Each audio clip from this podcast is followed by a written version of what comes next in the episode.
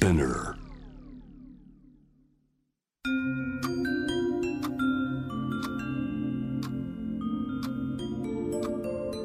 こんなこときっと取るに足らないからと性にまつわることを一人で悩み考えたことのある人たちへ。ここは気負わずに話せるお泊まり会。いつまでも終わらない会話の時間がその後の日々を支えるように個人的な思いの交換が私たちを救うのだ。私とあなたでおしゃべりを。私たちのスリープオーバー。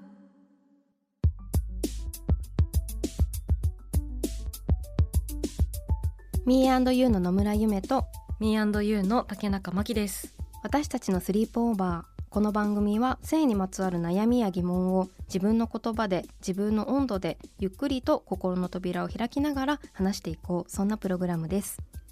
今回のゲストは前回から引き続き作家の山内真理子さんです。山内さんは女性が置かれる環境やリアルな心情をさまざまな角度から描かれていらっしゃいます。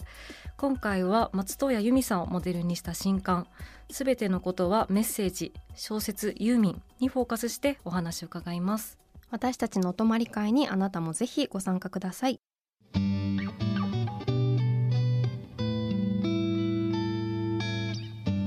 私たちのスリープオーバースタジオには作家の山内真理子さんをお迎えしました。よろしくお願いします。はい山内真理子です。よろしくお願いします。よろしくお願いします。でこれまでさまざまな女性を主人公に小説を書かれている山内さんですが新刊は今年デビュー50周年を迎えた松任谷由実さんをモデルにした小説です。すべてのことはメッセージ小説ユーミン10月にマガジンハウスから出版されました。はい、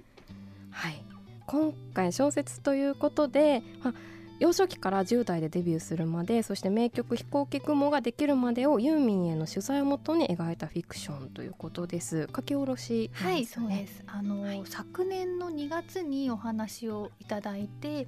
で書き始めたのが11月くらい、はい、うわー突貫工事で、えー、本当だ、はい、その間は取材期間とかえっ、ー、と取材もその間にしてるんですけども、はい、基本その頃はまだスランプにあえいでいたのであの一心同体だったっていう今年の5月に出した方の小説をすごい書いている。なんかこれを書き終わらないと小説ユーミンに取り掛かれないですっていう状態だったのでなんかこの小説ユーミンを書くっていうことをそれのおかげで一心同体だったの方も書けたみたいな感じですね。これあの、えっと、締め切りがすごい決まっていて。はい、あの何を隠そう今年、えー、ユーミンデビュー50周年で、はい、そのアニバーサリーイヤーに合わせて、しかも10月に出したいっていうマガジンハウスさんからの言命が下ってるので。で一方一心同体だったの方は私が原稿遅れまくっていたのでもう無期限みたいな感じになっちゃっていたので、逆に。焦る材料が足りなくって、なかなかこう書ききれなかった部分があるので小説ユーミンのおかげで、はい、うまく回りました。すごい じゃいろんなことがよく回ったという。そうですね。あのスランプの後で、えー、はい。でも本当あのユーミンが本当にここの、なんだろう生き生きと存在しているみたいな、すごいそういう感じを感じながら読んでたんですけれどもなんか取材とかってどういう感じに進められていかれたんですか、えっと計3日時間いただいていて、まあ、大体34時間くらいで、えっと、幼少期から小学校卒業までとあと中学校入学からデビューまで。で丸2日それを聞き切ってでその後3日目はとユーミンご本人と八王子まで行ってで洗い呉服店あの見させてもらったりとか、うん、あとあのそこでえー、お父様お母様の写真を拝見したりとかあとその近くにあるユーミンのご実家今もあるのでその建物の中にちょっと入らせてもらってここにピアノがあったのみたいなお話を、はい、聞いてっていうそんな感じで計12時間くらいだったんですがもう本当ユミが、えーと、この小説についての感想のコメントをくださってその中に山内さんの獰猛な取材力がみたいなことを書かれていて なんか肉食獣みたいなんだけれどもでもあの基本この感じで 普通にはいこの後どうしたんですか？みたいな感じで、はい、ちょこちょこ聞いていったって感じですね。そう獰猛さっていうのはご自身ではこういうところが獰猛だったのかな？みたいな、どこでしょうね。でもあの、うん、なんだろうな。想像する材料が揃わないと浮かばないので、話聞きながら頭の中で映像を思い浮かべて足りないなとかここちょっとぼやっとしてるなっていうところはどんどん聞いていったって感じですかね。そうか、その想像するっていうのが結構大事なんですかね。そうですね。うん、あの私もともと映画のなんですよね。うん、あの映画やりたかったタイプの人間なので、だいたい小説書く時も映画みたいに、うん、映画として思い浮かべながら書く癖があって、えー、小説ユーミンとかは特に自分自身ちゃんとこう当時の景色が見えてこないと書けないのですごくこうディティールをしっかりとあのどこに何があってどんな時代で人々はどんな感じだったのかみたいなのが見えるように描いております。でもあの同時にユーミンのその取材の時にお話しされる内容も映像的なんですよね。うん、あのあんまり言葉多くなくてこんなに私みたいにベラベラは喋らないんだけれどもとそれでもポロって言われた一言でパーって景色が見えるようなことが多いので、うんうん、のもう3日ってやっぱり少ないっちゃ少ないんだけれども、うんうん、結構それで十分印象的な映像が拾えたみたいな本当違いますね。その言葉で言葉の風景を作るような話し方をする人と映像が浮かぶようにって方はいますよね。本当そうなんですよ、うん、ユーミンの映像浮かばせ力すごい強い、うん、力。やっぱりわかります。あと落語の方とか、ね、お会いするといつもすごいなって思ったり。うんうん、そっかでもユーミンさんの、はい、ユーミンさんの。ユーミンさんの、はい、やっぱふわって、あ見えたみたいな感じで。あそうなんなんかもっとすごい時間を大量の時間を取材されてるのかなって思うぐらいすごいもうなんだろうユーミンともうその時代に合ってたみたいな。なんかそういう感じが。そう本当、うん、もう見てきたかのように書いている、ね、そう、はい、なんか質問自体は結構こういくつか用意してみたいな形で割と質問してた感じなんですか？あいや、でもあの全然用意とかはせずにへうん、でなんか最初の記憶なんですか？とか聞いたら、えっとね山形でみたいな寺沢っていうところで、ヤギのミルク飲んだのみたいな。へえみたいな。私もそこからなんかこう八王子で東京、まあ東京じゃなくて私は八王八王子の、あのねあの荒井由実だっていうのがありますけど、そうそこから始まるのかなと思ったらそう山形から始まるから。ね。あのとインタビューの中で、うん、えっと、お母様あの吉井さんというお母様がいらっしゃるんだけれども、はい、あの呉服屋さんのお仕事をすごくやっていらっしゃるので、うん、やっぱりその当時そういったお宅でねあの、まあ、昔の言葉で女中さんっていういわゆるお手伝いさん、うん、あのお世話係みたいな、えー、感じで雇われている女性が結構普通にまあ割と当たり前にいて、うん、でそんな中でユーミンを育ててくれたヒデちゃんっていうお手伝いさんがいて、うん、でとユーミンはそのヒデちゃんのことを本当にすごく大事に思っていて、うん、ユーミンすごいキラキラした都会のイメージ。ではあるんですけどもでも一方で優しさに包まれたならとか、あと守ってあげたいとかすごい優しいあったかい、うん、歌も歌っていてでもあのユーミンご本人がおっしゃっていたのがなんかそういう曲をかけるのはヒデちゃんの存在があるからだっていうふうに、うん、なんかそのフォーキーな存在だっていうふうにおっしゃっていてフォーキー、フォーキー、うん、でなんかその話聞いてると、まあ、特に少女期の荒井由実時代のユーミンを描く上ではすごく重要な存在だろうなっていうのと、もう私の個人的な 趣味で意外なところから始めたいであの幼少期の記憶これより小さい時の記憶はねそんなにもうなないというか、うん、一番最初期の記憶がたまたま、まあ、東京ではない山形県の寺沢っていう田舎町。でもそれすごくいい話だなと思って、うん、意外だけれどもすごくうん、納得感のあるというか、うん、あのユーミンの楽曲の中に感じるちょっとこう、うん、優しい、なんかすすごくこう優しい何かと、うん、つながるなって思って。すごい私がこの本を読んで感じたのはすごいそのユーミンさん、まあ、ユーミンさんというか松任谷由実さんの本ではあるしもちろんその彼女が主人公なんだけれども本当にいろんな人と出会って生きてきたのであるっていうすごくこう本当に周りの人たちのことがちゃんと書かれているとか、あとその時聴いていた音楽とか本当にその時代にはもちろんたった一人で生きていたわけではなくっていろんなものの連なりの中にユーミンがいるのだってことがすごく丁寧に書かれてるっていう。はいあの私この話もらってすぐに、えっと、日本の音楽史ポップ音楽史の本とか結構わーって、あの把握するためにわーって読んだんですけどあの、まあ、日本に西洋の音楽が入ってきた、まあ、明治時代に入ってきて、そこから日本人が西洋の音楽を取り込んで日本人が作るオリジナルなポップスを生み出すまでにやっぱ結構100年単位で時間がかかっている。うん、でと戦後すぐくらいは例えば歌謡曲とか、うん、と和製ポップス、うん、あのアメリカで人気の曲を、まあ、メロディーはそのままに日本語を当てて、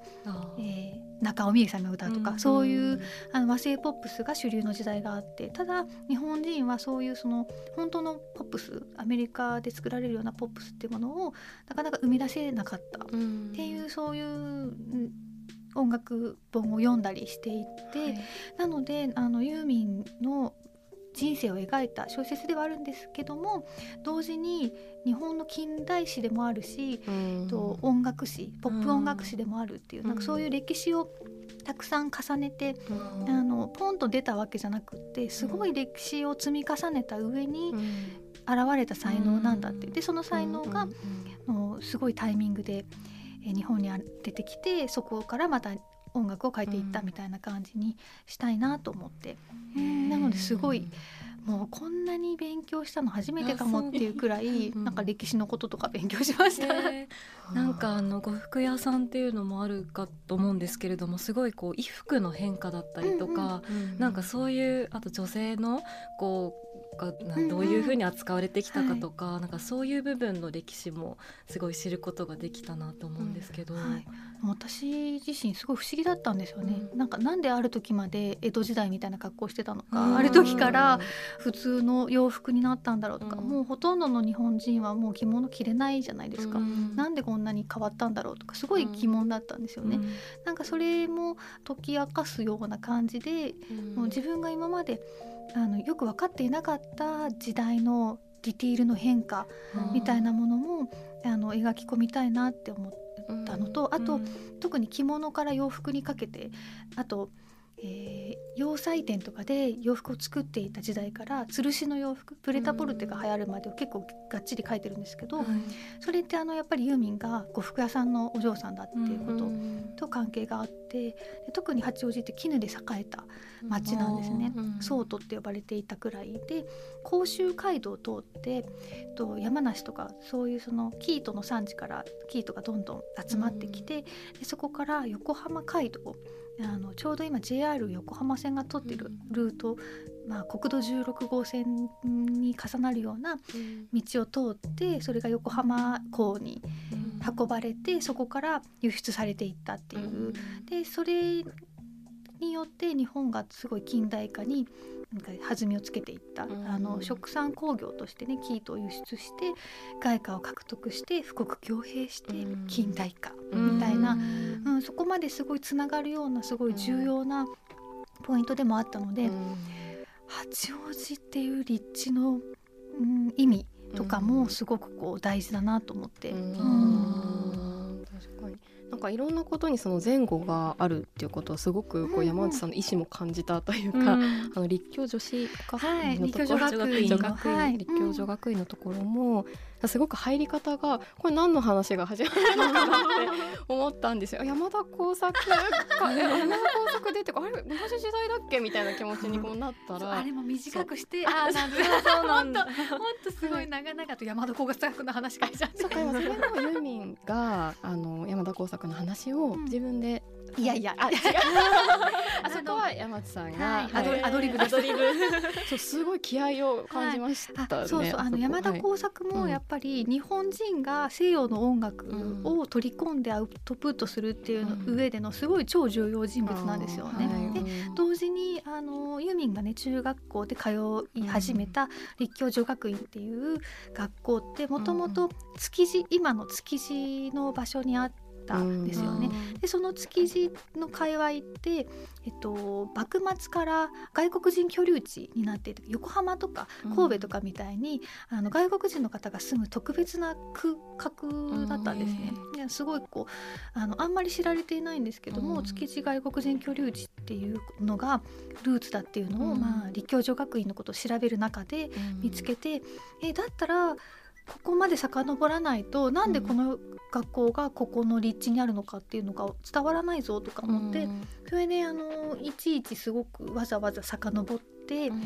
書いてます。なんか本当はそれこそなんか日米修好中小条約が締結されたからとかなんかそういうこともあったんですけど、それは本当あの編集さんにこれはいらないと思います。山内さんにとってユーミンという女性そしてユーミンのこう詩の中に出てくる、まあ、女性だったりの魅力はどんなところだと思いますか？はい、あの私今回ユーミンに取材して小説書いてみて思ったのがジェンダーフリーだってすごく感じました。はい。あのすごい好きなものを見つけた時の男の子みたいな感じだなって、あのもちろん女の子でも好きなものを見つけたらうん。まっすぐ行くんだけれども、うんなんかパッて掴んだイメージはスケーターの少年みたい。な スケータスケボーにしか興味ないからっていう時のあの少年とかあとサーファーの人とか。へうん。ー滑る系？路上、ななんだろうなすごいこうただ好きなことに夢中になっている人、うん。でなんかそのそなんかその人の心の中になんかこう青空が広がってるタイプの、あこの人すごいこれが好きでただそれだけでここまで行くんだみたいな、なんかそういうタイプの、うん、イメージがあって、あの音楽が好きっていう気持ちだけで、あらゆるところに足を伸ばして、あの行動力凄まじい行動力で、うん都心に行きでそこからどんどん人脈を広げてで当時あの女性が音楽業界でねあの活躍できるポジションってやっぱり歌い手さんぐらいしかなかった時代なんですよね。あの作詞作曲ってほとんど男性の方が、男性の先生方がやっていた時代で、まあ、そんな中で作曲家になりたいっていう夢を持ったまだ一人の無名な女の子が、もう本当に自分の力でこじ開けてその才能を発揮させられるように格闘する奮闘するっていうなんかすごいなんかヒーローみたいな感じ。うん。書きながらこうその時代の中で松任谷さんユーミンがそういう風に進むことができたっていうのはなんかもちろん本人の持っているいろんなこう才能だったりあの素質ってものもあると思うんですけれども例えば何かこれがあったんじゃないかとかって思ったことありますか？あーでもあのすごくこう自負心が強くって、人と変わっていること、うん。人と同じじゃないこと普通じゃないことにすごくこう強いプライドを持っているっていうのはお母様譲りなのかなって、はい思いました。あの感激が好きな舞台が大好きな、もモガだっモガたとだった。いう。大正時代モガだった、八王子の,、あの町を多分着物とかうん。袴とかの格好で娘時代に、うん。なんか赤い自転車でぶっ飛ばしてたっていう、なんか赤い自転車のよっちゃんっていうあだ名がついていたっていう。伝説を伺っております。えーそれ通りなというか。通り名があっていう。通りな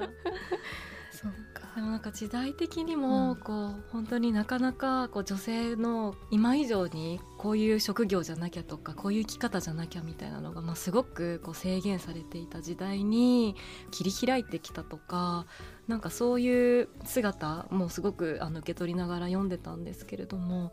なんかこう山内さんがこう読まれあのユーミンさんとお話ししながらどんなことを受け取られたのかなっていうのがはい。聞いてみたい。あのとユーミンご本人は道だとは思ってなかったからみたいな、はい、ね、道を切り開かれましたよねっていうふうに聞くと、道だとも思ってなかったのっていうふうにおっしゃっていたんですけども、ご本人がどう思っていようと今この時代にユーミンの少女時代を描くとするなら絶対フェミニズム的な視点は入れた方がいいっていうか入れなきゃ、うん、って思って、えー、あのそれこそこのユーミンの、えー、少女時代学生時代って女性に勉強する機会は与えられるようになった、うん。うん、あの高校にも行けるし大学にも行けるしっていう時代にはなったんだけれども、うん、その先が用意されていない時代だったんですよね。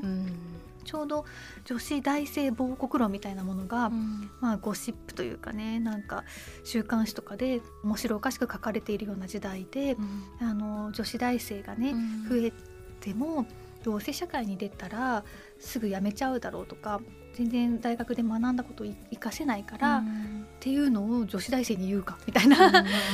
うん、それって？みたいな、うん、うん、そういう時代そういうことが当たり前だったような時代に、まあ、ご本人は道とは思わずにただ自分の才能を発揮しようとま、っすぐ進んだらいつの間にかの切り開いていたっていう、うん。すごく。あの今っぽい話だなと思いました。道を作ろうと思って作ったわけではなく、本当に思うことというか形にしようっていうことでで、まあ、できてたというか道がに、まあ、なってそれは他の人が道だと言ったっていう、ね、あなんか道できてるみたいな。あそこ通ろうみたいな感じになっていったんじゃないのかなって。はい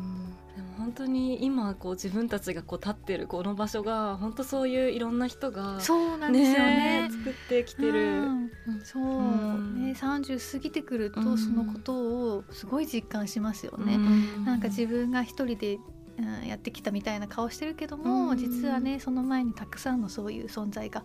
あって、できてきた道を私は歩いてるだけなんだみたいな。なんかこう一人のユーミンにという女性、まあ、一人のユーミンという表現者と、まあ、人間と向き合って山内さんの中で思ったことみたいなの改めてあったりしますか、はい、うん、あのユーミン今年デビュー50周年で、はい。うん、私今年デビュー10周年なんですよ。周年、周年、周年が重なっているんですけども、はい、なんか10年でこんな感じかでもユーミンはこれを5回も繰り返してるのかと思って、うん、そうあの、ずっと第一線に立ち続けて、うん、バッターボックスに立ち続けていることが、特にねあの小説家っていう職業よりもユーミンのようなポップスターの職業の方が難しい。めちゃくちゃ難しいし、ヘビーなことだなと思ってなんかそういう意味であの働く女性としてすごく尊敬に値するなと思いました。うん。えー、すごい。でも本当に重ねられてね、うん、あのすごい山口さん10周年だって 思って。まだまだだって。タイミングが重なられたのもすごい運命的な、ね、でも本当比較するとね私まだ何もやってないなって。でも確かになんかね本当にでもこの小説を読むとなんかどこか自分と重なる。あこれねなんか自分も知ってるかもしれない経験だなとか、うん、そういうことがすごく具体的に書かれてるのでなんかいろんな方が思うんじゃないかなってすごく思います。うんでもそもそもなんですけどこの話が来た時ってなんかどんねのね有名な小説にってい う そうだったんですそうですね、うん。この担当の編集者さんが、私のデビュー作をやってくれた編集さんの上司の方だったんですよね。なので私はまず何よりもその方にご指名いただけたのが嬉しくて。ああの人私のことできる子だって思ってたんだ これを任せてくれるなんてっていう。はい本当ですか？みたいな感じ。なのでなんかそれが嬉しかったので、うん、あの本当だったらすごいやっぱプレッシャーに押しつぶされそうな案件だったんですけども、うんはい、なんか見込まれてる私って思いながらいたので すごいずっと楽しく、えー、はい、書ききれました。あそうか。そこも人とのなんというかつながりとか、もっと身近ななんていうか、すごくところでいいなっていいなというか嬉しいなって思えるところから出発していった。はい、そうですね、飛行機雲までを書くっていうのも割と決まってたことなんですか？いやそれを、うん、あの荒井由実時代っていうだけで、はい、どこをどう切り取るかは完全にお任せだったんですけどもそれこそ私最初ポップスを生み出すまでを描きたかったので、ん。なんか日本のポップスの最高峰とも言えるような中央フリーウェイをユーミンが完成させるまでを描こうかなって思ってたんですけど。ちょっとなんか内容いろいろありすぎて あのそこまでいかずとも十分いいなって思えて。であとやっぱり私自分も作家になりたいと思っていた頃とか、うん、作家になってからの人生をまあ一通り生きてきて思うのが、やっぱりこうやって世に出ている人間って世に出る前までが一番語るべき物語が思ってるなっていうふうに自分でも思うので、ユーミンのこの今回の小説でもそういうような、はい、ところまでを描こうっていうふうに。でも飛行機雲までっていうことでなんかすごくユーミンのキラキラした部分だけじゃないこう寂しさとか、失ったものとかなんかそういう部分っていうもののにもなんか改めてなんかそういう魅力やっぱ光と影というか、本当に両方が複雑にあるあの音楽だしもちろんご本人もっていうことがすごくあってなんかいい本当になんかいろんなものを受け取る小説だったなと思います。はい、ありがとうございます。あのちなみに今回のこの「すべてのことはメッセージ」小説「ユーミン」を書かれて山内さんの中で、まあ、10周年を迎えたっていうこともあるので、まあ、これが何かの転機になったりとか今後自分の書くものがこういうふうになんかなっていくんじゃないかなとかしていくんじゃないかなとかそういうものがあればお聞きしたいです。はい、もう私大体3冊ずつくらい、はい、なんかその同じ感じ、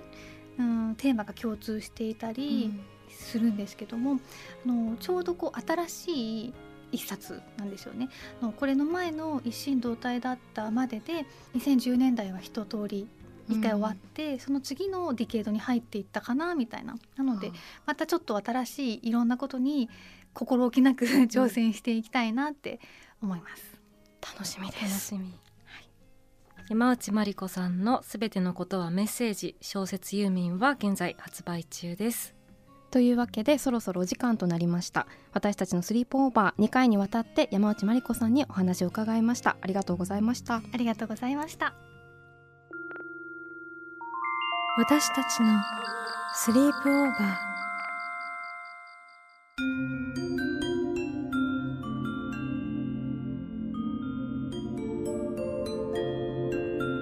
私たちのスリープオーバー今回は作家の山内真理子さんをお迎えしましたはい。松任谷由実さんのモデルにされた小説「すべてのことはメッセージ」小説「ユーミン」のお話たっぷり伺いました。はい。なんかこう一人の女性であり一、うん、人のミュージシャンの物語、うん。うん、なんかこう一緒にその時代にいたかのような、うん、こう臨場感を感じながら読めるすごく新しい感じがする小説だなと思ったんですけれども、うん、はい、いかがでしたか、はい、こう松任谷由実さんのユーミンのこう人生女性の当時の状況っていうものを書きながら社会だったりこう近代史がどう変わってきたかとか音楽史が変化してきたかみたいなことをすごくこう並行して書き込まれているので当に全てのことが全部単独で起きてるわけではなくてそれぞれ関係しながらっていうことをなんか改めてなんかその豊かさをものすごく感じるっていうのを山内さんの話からも思いましたね。うんうん、なんかこう道をこうすごく切り開かれてきたっていう風な印象があるけれども、ご本人はそのようにおっしゃってはいなくってでも、やっぱり本当にいろんな人たちが、まあ、それぞれこう道を作ってきた中で、まあ、私たちの今がここが存在してるっていうこともすごい改めて感じる作品だなっていうふうに思いました。山内真理子さんの新刊「すべてのことはメッセージ」小説ユーミンマガジンハウスから発売中です。ぜひ手に取ってみてください。皆さんは性について悩みや疑問はあるでしょうか？番組の感想や今後特集してほしいこと私たちのスリープオーバーのホームページからメールでお寄せください。メールをご紹介させていただいた方には番組オリジナルステッカーをプレゼントしますのでお名前と住所の明記をお忘れなく。私たちのスリープオーバーは毎週金曜日配信。さらに JWAVE のラジオでもお聞きいただけます。毎週金曜日深夜1時30分から FM81.3JWAVE こちらもぜひチェックしてください。気負わずに話せるお泊まり会次回も私とあなたでスリープオーバーしていきましょうここまでのお相手は Me&You の野村夢と竹中真希でした。